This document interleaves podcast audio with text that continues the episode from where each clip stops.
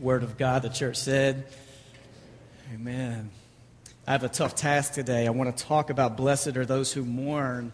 And the task is, is trying to convince you why mourning is good, why we need mourning in our lives, what it means for the church. So let me start with this. I came across a story recently that there's a new kind of bar that has opened in a place in Asia, and it is called a cry bar.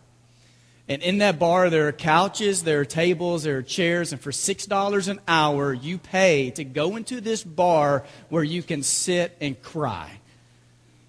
And the reason this guy opened the bar in this Chinese port city is uh, when he was in his former business, he had all these clients who came to him and they said, I wish I had a place where I could cry, uh, but I don't know where that place or where that time would be. So we opened this up for that. Now, some of you hear that and you're like, dude, you, you, I would never pay $6. You couldn't pay me $6. You couldn't pay me $6,000 to go into a place like that to cry. And some of you hear that and you're like, yeah, there are times in my life I would have paid $6 for that. After that Nicholas Sparks movie, right? After, for all the cowboy fans in the house for the last 20 years. I mean, we pay money for that. Uh, and how can I convince you today for those of you who find yourself in a place of mourning that you cannot, I don't think God wants you to stay in a permanent place of mourning for the rest of your life. You're not meant to live there. While also convincing the rest of you, and maybe all of us, that mourning can sometimes be a gift straight from God. So, in Matthew chapter 5, verse 4. Last week we uh, laid a foundation. We talked about Matthew 5, 3 for just a few moments. That blessed are those who are poor in spirit. In other words, blessed are those who crushed in spirit. Blessed are those who are at the end of their rope, for theirs is the kingdom of heaven. And today, the words of Jesus that I want to focus on are blessed are those who mourn, for they will be comforted. And I want you to see the promises that come with each one of the Beatitudes, even when Jesus talks about, for they will be comforted. The way he words that is not that when you die, just hang on until you die, and when you die, things will get better. Jesus is offering them present day blessings that are coming straight from God. That where you are in your life, if you are crushed in spirit, if you find yourself mourning, comfort of God is coming into your life. There is a blessing of the Lord that He wants to speak into your life. Um, Fred Smith, not Memphis' Fred Smith, a different Fred Smith. He was a leadership guru, worked with Leadership Network, an influential businessman. Back in 2004, he became very ill, was in the hospital. Um, he um, was semi conscious, and his family was sitting around his bed, and they heard him. He opened his eyes and he said, I want to go home. I just want to go home. So the family took his words and they went to another room where they sat for a while and they prayed and did they want to grant their dad's wish or not? And they decided they were going to grant their, their father's wish. So they took him off dialysis. They were told it may be a few days, but his health never declined. And the family, they would take turns going in, sitting with him, where they would sing songs and they would pray prayers and give him permission to go from here to there. And then a few days into this, Fred woke up and uh, he had this coughing aspiration that like woke him up and he looked and there was his daughter and his daughter began to give him permission saying dad it's okay. You can go home. You can go from here to there. You can go. Jesus is waiting on you. And he opened his eyes and he looked at his daughter and he said home when I said I wanted to go home, I wasn't talking about heaven. I was talking about 3065 Parkchester Avenue. I want to go home to my own bed. So the family hurried and got back together and they put him back on dialysis and, and he ended up living another three to four years. So, who's right when it comes to what is home? Is home there where we escape and go, we're away with Jesus? Is home here? And I think the answer is yes. Home is where God is. Home isn't just when you die and you go somewhere else, and home isn't just this present day condition, it's where God is. And what Jesus offers in the Beatitudes is he's talking to people who have been dealt a lot of different circumstances and all forms of conflict and distress, and he's giving them these blessings that are flowing straight from God into their lives. So, um, the kingdom of God, the kingdom of heaven, is what is promised in the first and the last beatitude. For those who are poor in spirit, yours is the kingdom of heaven. Not that one day it will be, yours is the kingdom of heaven. Let me, let me take you somewhere real quick, all right? The book of Isaiah. And my friend Chris Seidman, uh, I had a good conversation with him. He wrote a book on the Beatitudes a few years ago, and he taught, taught me this this past week. In the book of Isaiah, the, the kingdom of God is referred to 17 times. I didn't have room on a slide to put all of those, but if you want those 17 references, shoot me an email, call me, grab me after church. I'll be happy to give those to you. All 17 references to the kingdom of God in the book of Isaiah are in the context of salvation and deliverance. All 17. All 17 references to the kingdom of God in Isaiah is about how the salvation of God is coming to his people and God is coming to deliver his people from whatever it is that is holding them down. And here's what I think is so cool because Jesus comes speaking the Beatitudes is his first big teaching in, in the Gospel of Matthew. And he opens his mouth, and the kingdom of heaven, the kingdom of God, is what is flowing out of Jesus. And the promise he gives them is the kingdom of heaven is yours. That salvation, deliverance isn't just waiting on you one day when you die, it is coming, and it's coming now. And Jesus is the one who even embodies Emmanuel. His name in Matthew 121 is that he is coming to save his people from their sins. He's coming to deal sin this catastrophic blow.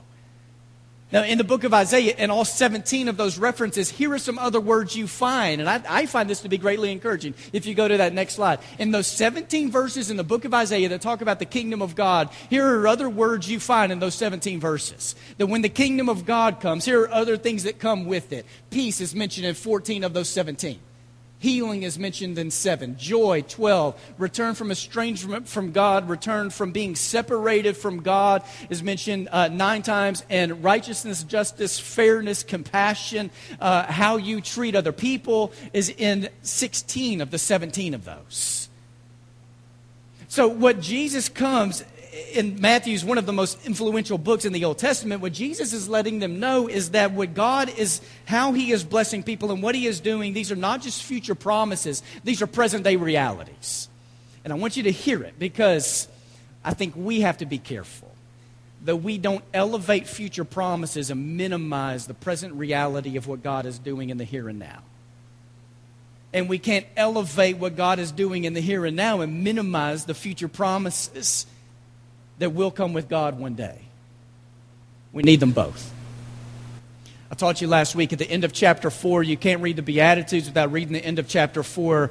Uh, what Jesus does before he begins to, te- begins to teach is he heals people of diseases, he drives out demons, he heals paralytics, he's teaching, he, he's, he's, he's healing people who, who are suffering from chronic illness which would have separated them from synagogues and from receiving blessings from priests. It would have separated them from what we would know as a church family, from their own families. And Jesus is healing physical diseases and spiritual diseases.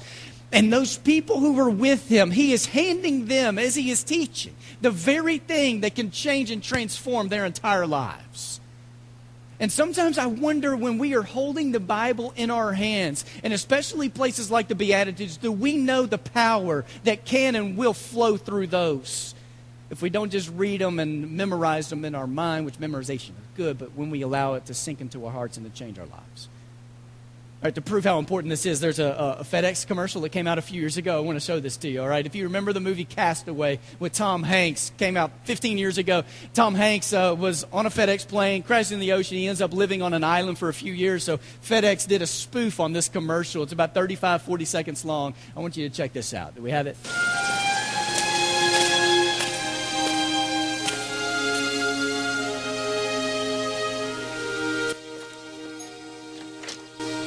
Hi.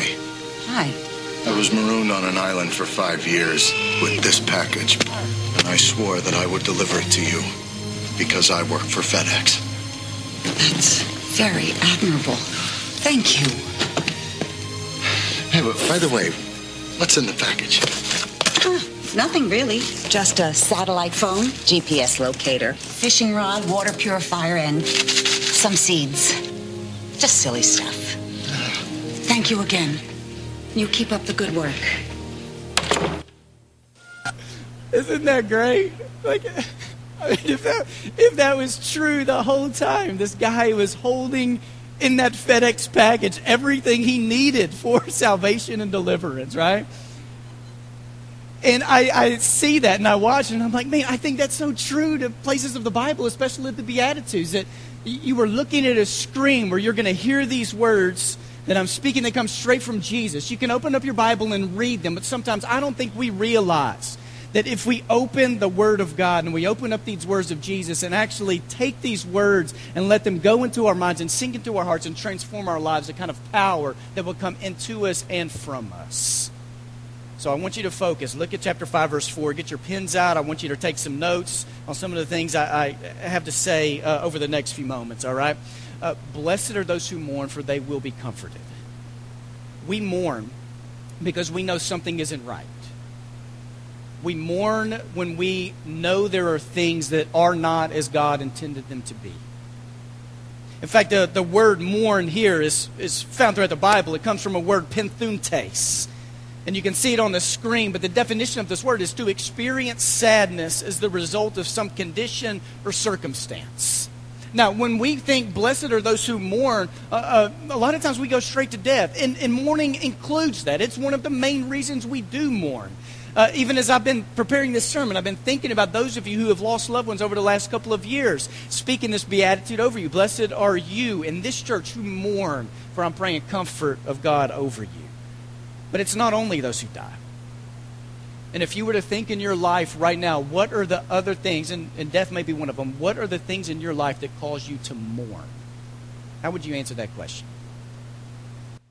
Uh, and we have some prayer tables set up at the end of this message. We'll be going to those for you to have space if you need to express some form of mourning in your life that we can be praying over. But before we get there, in the first century, Jesus lived in what was the Roman Empire. In the Greco Roman world, mourning was frowned upon.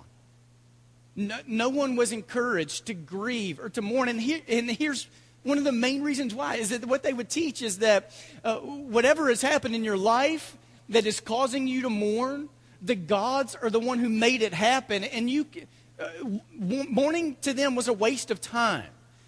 Because why should you mourn? The gods are the one who did it, and mourn all you want, but you're not going to change the God's mind. So you might as well not do it. Just get on with your life. And I can see how sometimes, as Christians, our theology says that too. That get on with your life and quit mourning because whatever has happened, God is over it. He's sovereign. You can't change it. So just Go on with your life. Yet you have to set that next to Jesus saying, Blessed are those who mourn. Sometimes, if we're not careful, we can be tricked into thinking that if we trust our lives to Jesus and we give our lives over to Jesus, that we won't suffer from any distress or conflict or trouble. So, a couple of things that mourning is. I think mourning does inv- uh, involve tears sometimes. As the Marreros mentioned, which, by the way, when that letter was read, I was like, right now I would pay six dollars to go and cry somewhere, right? But I love, I love that connection. Jesus, his personal experience connects with our personal experience, just like the woman who wrote that letter to the Marreros connected with their personal experience. Sometimes mourning involves tears. It did for Jesus. In John 11 35, shortest verse in the Bible, Jesus wept. In Hebrews 5, we're told that Jesus often offered up cries and moans and groans and sighs uh, to God his Father. In Luke 19, Jesus doesn't just weep over an individual. In Luke 19 41, Jesus weeps over an entire city as he mourns for them, for their eyes to be open to the salvation of God. Mourning often includes weeping, but did you know scientists can tell the difference now between tears that come from common experiences and tears that flow from raw emotion? That there's a different kind of tear that comes from you when you're cutting onions than when you have experienced the loss of a loved one. Another way to think about it is our staff went to lunch a couple of weeks ago, like we do every week, and we went to what at that time was Milano's. Now it's Isabella's. It's a pizza place down here off uh, Sycamore View Road. And while we were there, I like to eat pizza with a lot of crushed pepper on top. And at the end of dinner, I had an itch in my eye, and I did not know there was a piece of red pepper on my finger. And when I went to itch my eye, the piece of red pepper got lodged in my eye. And I cried. And the staff laughed. now, that's a different kind of crying that what came from me six and a half years ago when my sister died. It was a different kind of tear that I experienced when, for two years, I volunteered at Hope House here in town, a daycare that serves kids who suffer from the AIDS epidemic. It's a different kind of tears that flowed from me when I had a piece of red pepper in my eye than what I experience when I'm sitting with people who have gone through all forms of abuse and neglect. Mourning often includes weeping, but it's more than weeping. Mourning is a profound loss in your life that cannot be fixed. I mean, there are times where you get some do overs in life. But most of the time, we don't get do overs. That's why Jesus gives us makeovers.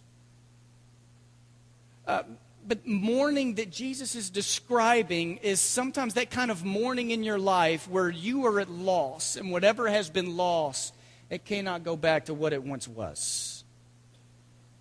So let me give you just a few things of what mourning leads to, and I hope this is good news for someone here today. Three things. What mourning leads to. Mourning leads to the comfort and the awareness of God, which is the promise that comes with this beatitude. Blessed are those who mourn, for you will be comforted.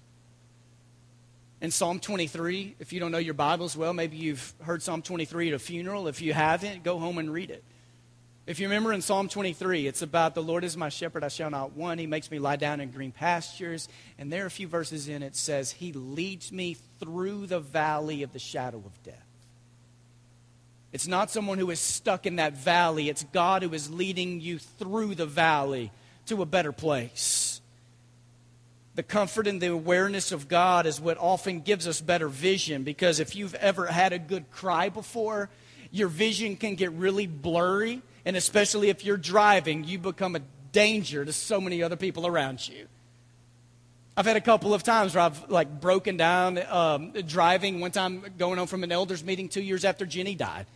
And I was going home from an elders meeting, jumped up on Sam Cooper, was driving home. I picked up my cell phone to call my sister to see how she was doing. I dialed the number two years after she died and realized I was calling a number that didn't work anymore.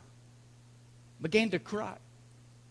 I was driving down I 40 in Arkansas one day when I heard the song we're going to sing in a few minutes by Matt Redman about scars and struggles on our way. And when I heard that song for the first time, it just blew my heart up. And I, I found myself weeping. Now, I'm driving crying, and these guys driving big semis are driving by me, and they see this man in a car crying. And I just knew they were thinking to themselves, that's what's wrong with America right there, man grown men who can't control themselves in a car. There are times when you cry, your vision becomes so blurry. It's like you cannot see what is in front of you. But in the kingdom of God, what tears often do is tears clear up our vision. They clear up our vision to see God better. The second thing, mourning leads to community. It leads to meaningful community. I um, have some friends who served as missionaries in Uganda for a number of years. And when they were in Uganda, they would say that oftentimes, and especially those, those small tribes where a lot of infants die at early ages, um, they said when a mother would lose a loved one, she would let out this loud cry that could be heard throughout the entire village. And when she let out this cry, it meant a couple of things. One it, is it was this cry of a mom who just lost her child. So it was her wailing on her own behalf, but it wasn't just that. She also cried because it was this rallying cry. It was this noise that could be heard all throughout the village. But when other women, other mothers heard the noise, they would leave their homes and just would begin gravitating towards the home of the mother who lost a child. And I heard that story and I thought, man, that should be, that should be who the church is. Now, I know for those of us who've ever had a good cry, for those of you, you don't ever want to be that person that's known as like the permanent crier, right? Like you're the one that weeps, and then people know that, and they're like, oh, I would stay away from Josh today, all right? If you call him, he's to he's gonna weep. Yet, whenever the church hears mourning, especially mourning coming from their own or from around them, and they can hear it, we don't run away from it because sometimes we don't know what to do, but we, we move towards it. It's what I love, and just a prayer culture that's been developed here at Sycamore View. Uh, at least since I've been here, uh, rarely is there a Sunday where people don't come up to these front uh, seats right here and offer up some kind of prayer to this church. And I remember seven, eight years ago, uh, sometimes when we would do this, people would come and they would sit, and not many people would come with them. And as people continued to express things to this church, rarely, if ever, does anyone come without people just flocking all around them. Because if someone's hurting, then we move towards it because we believe that there's some kind of redemption God wants to bring into their life. The thirdly, third thing, mourning leads to action. In fact, the word, um, the word penthuntes carries with it this profound loss that calls for action. But what are you going to do with it? There's a man who lost his uh, uh, son. His son was 25 years old and died in this awful, awful hiking accident. He wrote this book a, a while back about it. It's been a close, the book has been a close companion of mine over the years. And in the book, he writes about mourners are aching visionaries. That those who mourn, and those who mourn and are aware of the comfort of God that has come into their lives are those who carry with them this ache, but they're able to see the world better. And they become these aching visionaries. So back in 2006, there was a New York Times piece. And on the front cover, there was a picture of a kid over in Ghana who was on a boat who had been sold into slavery as a child. And Oprah Winfrey saw that, and she wanted to do something about it. So Oprah called up the editor of the New York Times, the one who wrote the piece. She had one of her people call, and that person called. And they were trying to get in contact with how they, what could they do? How could they go rescue kids? And when they called the person who wrote the piece, this, this person, this author said, Hey, I love that you want to do something about it, but it's too late. There's already someone else who's doing it. It's a stay at home mom in Neosho, Missouri. And that stay at home mom's a friend of mine named Pam Cope. See, Pam was a lady who in 1999, her 15 year old son came home from a football practice and laid down to take a nap and never woke up. He died of an undetected heart defect.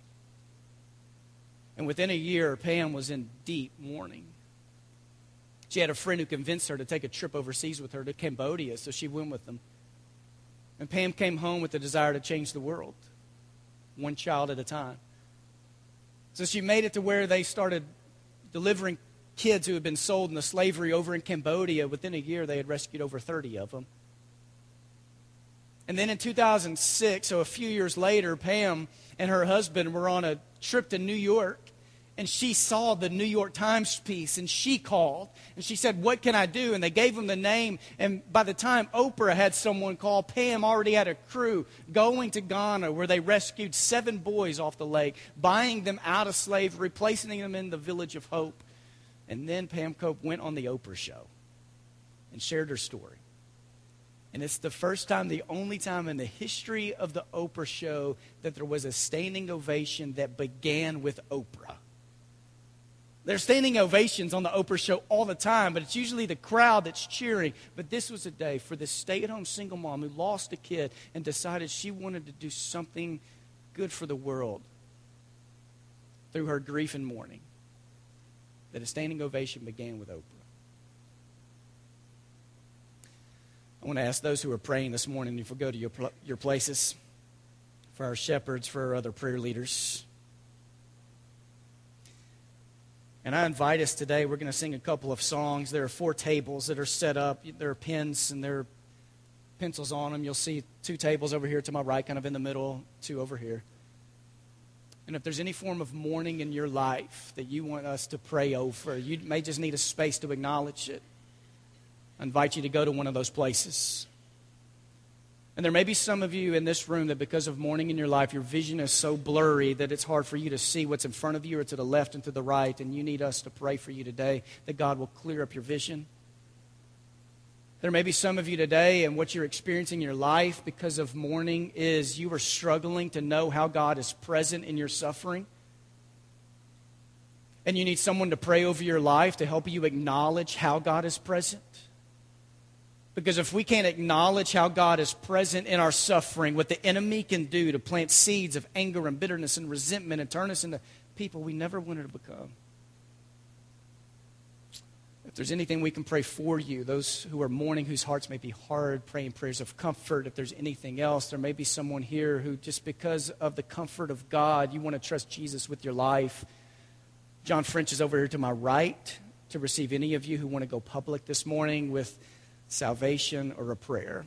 But I invite you to go and find one of our prayer leaders. Let's stand and feel free to make your way to one of our tables this morning.